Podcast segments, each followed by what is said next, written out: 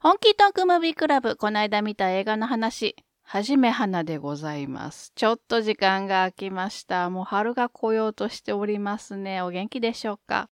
今日も元気にやっていきましょう。レビューというほど大したものではございません。お気に入りの映画についてあれこれと話しております。ネタバレには十分気をつけますが、ストーリーもどんどん追っかけていきますので、内容にもガンガン触れていきますことをご了承ください。はい、今日の映画は、イグジステンズ。公開年度1999年。監督デビッド・クローネンバーグ、出演ジュード・ロー、ジェニファー・ジェイソン・リー、ウィレム・デフォーほか。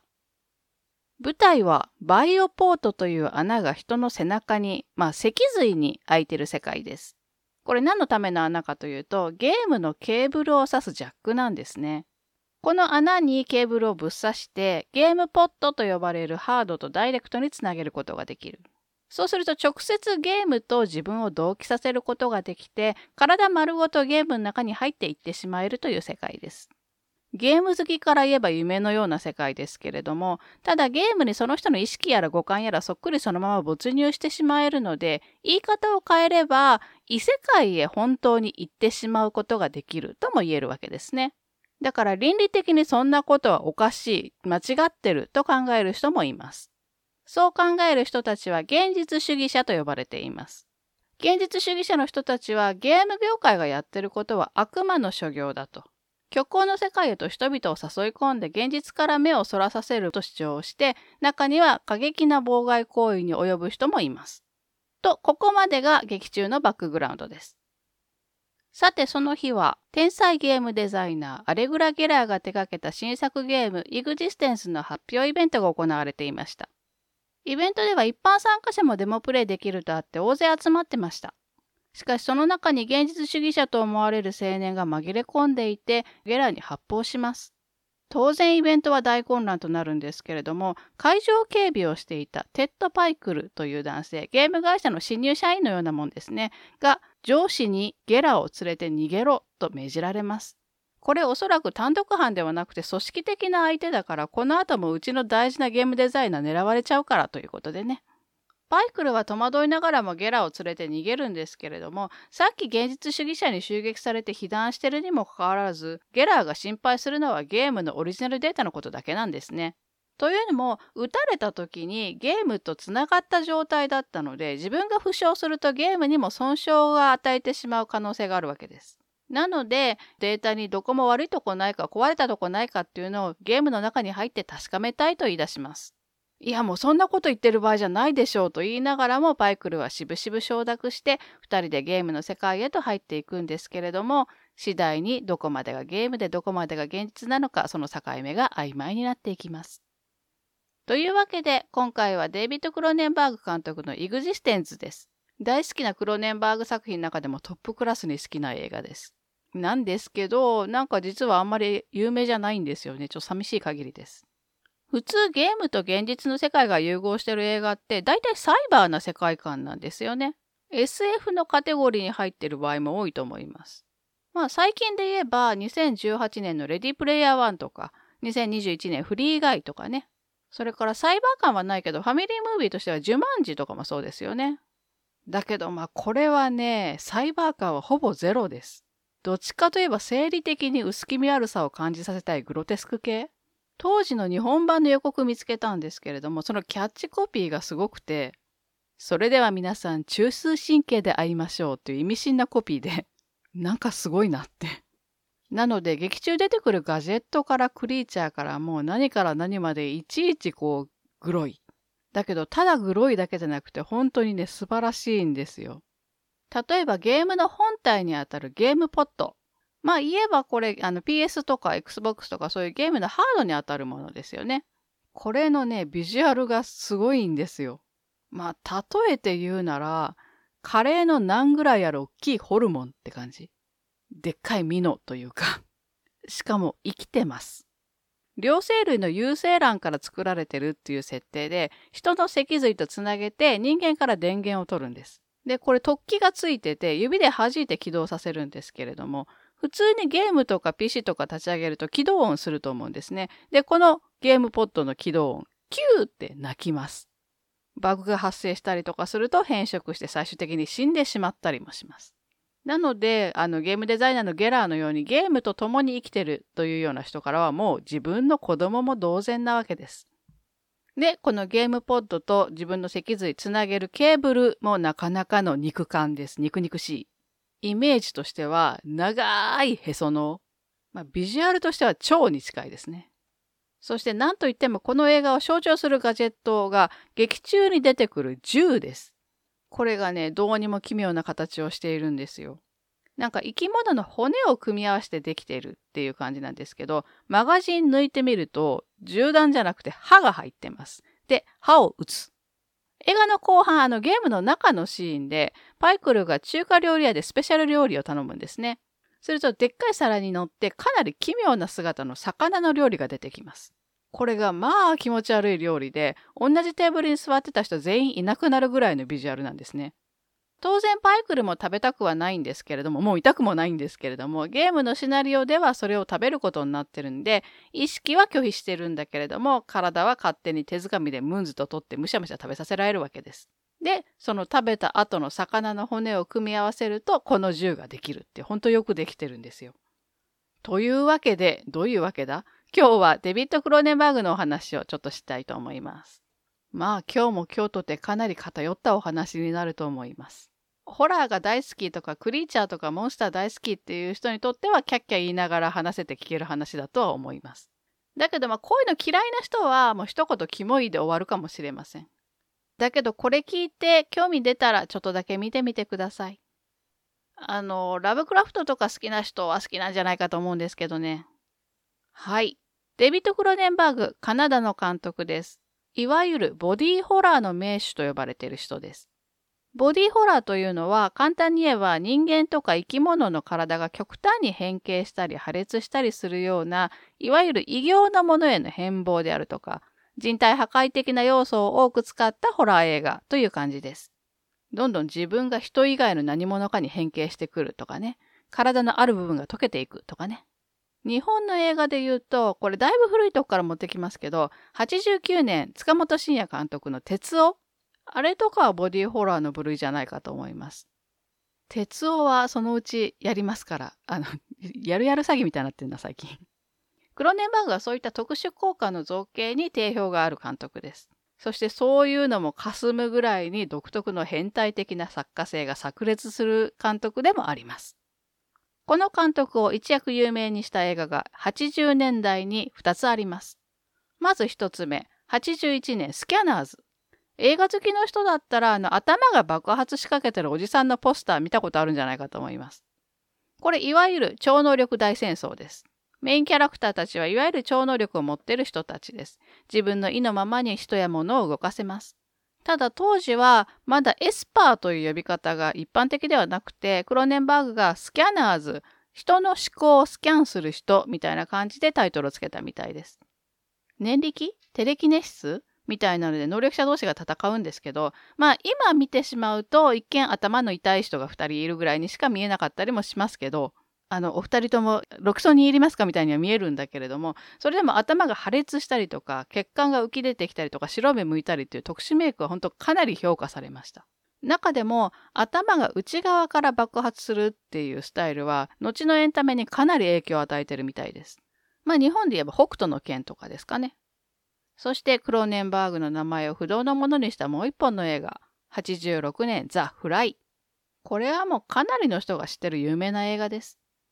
物体を転送させる装置を発明した科学者が自分の体を使って実験します。だけど実験中にハエが一匹装置に入り込みます。博士まだこの時装置に2つのものを別々に転送させるっていうプログラムを入れてないので装置が勝手に自分とハエを遺伝子レベルで合体させちゃったっていう話です。最初は博士の趣味思考が変わってきます。妙に甘いもんばっかり食べるようになったりとか、コーヒーにガバガバ砂糖入れるようになったりとか、お得意アイス一人で食べちゃったりとか。そのうちニッパーで切らなきゃいけないような毛が生えてきます。次第に歯や爪が抜け落ちてきて、耳や鼻も溶け落ちていきます。という人間が少しずつ人ではなくなってってハエに近づいていくっていう演出がね、もうザッツボディホラーという感じでしたね。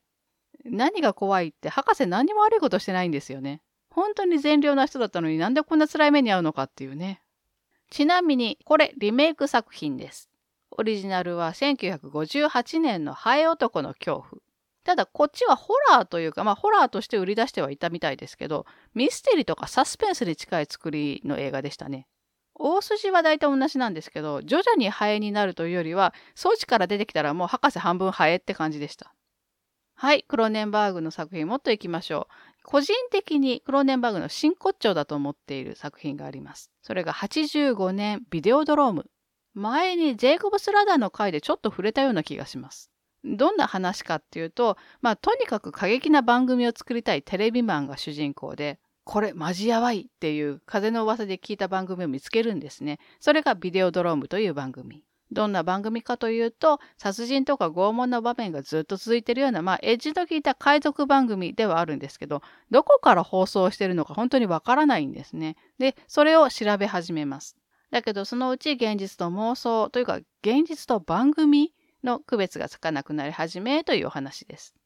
気づいたら自分の手とピストルが一体化してたりとか、自分のお腹パックリ割れて中に手入れられたりとかしてて、本当にこう、異形の姿へと変貌していくんですけど、ストーリーがね、ちょっと難解なんですよ。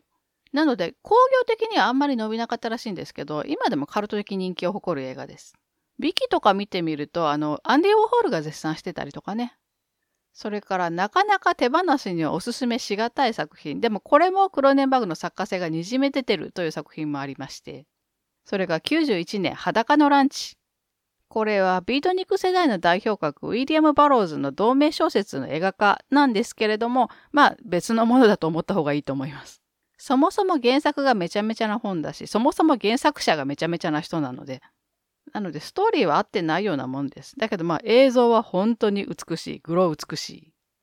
はじめはな、ドラッグストアカーボーイの回でこっちもちょっと触れたような気がするんですけど、バローズという人、奥さんの頭にリンゴ乗っけて銃で撃つっていうウィリアム・テルごっこみたいなことをしてて、本当に撃っちゃって奥さん死なせちゃったっていうエピソードがあるんですね。なので、クロネンバーグの映画にもこのエピソードのオマージュみたいなシーンがありましたね。夢かうつつかみたいな映画はクロネンバーグ本当に得意です。例えば2002年、スパイダー、少年は雲にキスをする。これは人生の大半を妄想の中で生きてきたような男性が主人公で、もう長いこと精神科、あの、精神病院に入院してたんだけども、20年ぶりぐらいに退院してくるんですね。で、子供の時に住んでた地元に戻ってきます。ちっちゃい時のことを思い出しながらあちこち歩いて、優しかったお母さんとか、ネグレクト気味だったまあお父さんとかのことを思いを馳せながらこう、うろうろするんですけど、次第に現実と妄想が混ざり合ってくる。実はこれも工業的にはだいぶこけたらしいんですけど、クロネバグ破産寸前まで行っちゃったらしいんですけど、でもあの、ちょっとずつ思い出や妄想が現実を侵食していくっていう感じはさすがっていう感じの映画でしたね。それから幻覚のような映像ではないんですけど、登場人物が全員なんかこう、現実から乖離してるみたいな映画もありました。まあ、この表現が合ってるのかちょっとわかんないんですけど。それが1997年、クラッシュ。いわゆる交通事故に見入られた人ばっかり出てくる非常にユニークな映画です。というか、すごく変な映画です。これ超褒めてるからね。主人公がある日、交通事故を起こします。事故の相手ご夫婦だったんですけれども、旦那さん亡くなってしまいます。にもかかわらず、奥さんが妙に平然としてるんですね。なんか変だなと思ってたら、その奥さんがクラッシュマニアだった。クラッシュマニアっていうのは平たく言えば、交通事故を見たり経験したりすることで性的興奮を覚えるという人たち。その奥さんがクラッシュマニアの会、クラッシュマニアクラブみたいなのに入ってて、そのクラブが定期的にイベントをするんですね。それが有名人が過去に起こした交通事故を忠実に再現するというもの。例えば、ジェームス・ディーンの事故は、こっちの車が何キロ出してて、こっちが何キロだって、えー、ハンドルはこういう角度で切ってとか、かなりこう綿密に打ち合わせをして、その事故を再現する。まあ、最初は主人公前を務めてたんですけど、だんだんそのクラブにのめり込んでいく。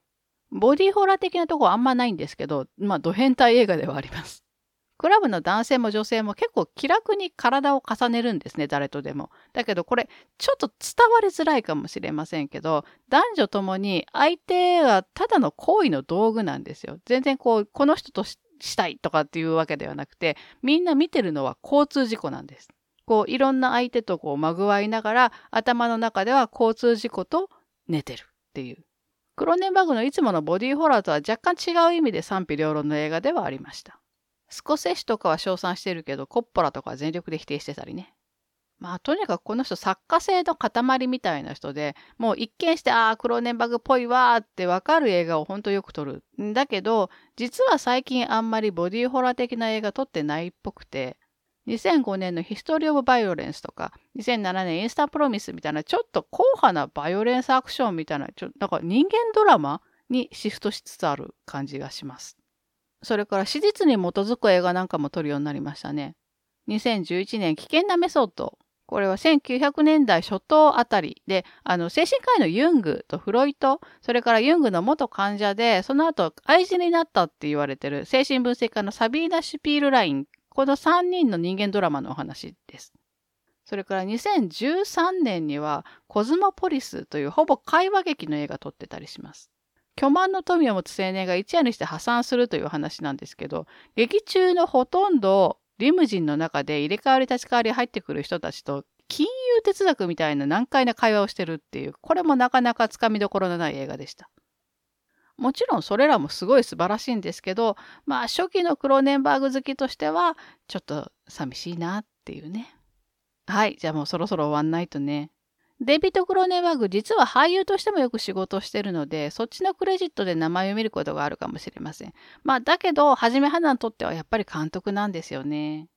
今日挙げた映画以外にも素晴らしいド変態映画、あの、何度も言うけど褒めてますからね、たくさん撮ってます。戦慄の絆とかね、あの、スティーブ・キング原作のデッドゾーンとかね。だけども、それらもやっぱり作家主義というか、もうクロネンバグにしか出せない色とか味とかが味わえる映画ばっかりです。まあもちろん万人受けする映画はまず撮らないの人ではありますけれども、だからこそ唯一無二の芸術を生み出してくれる監督の一人であることは間違いないです。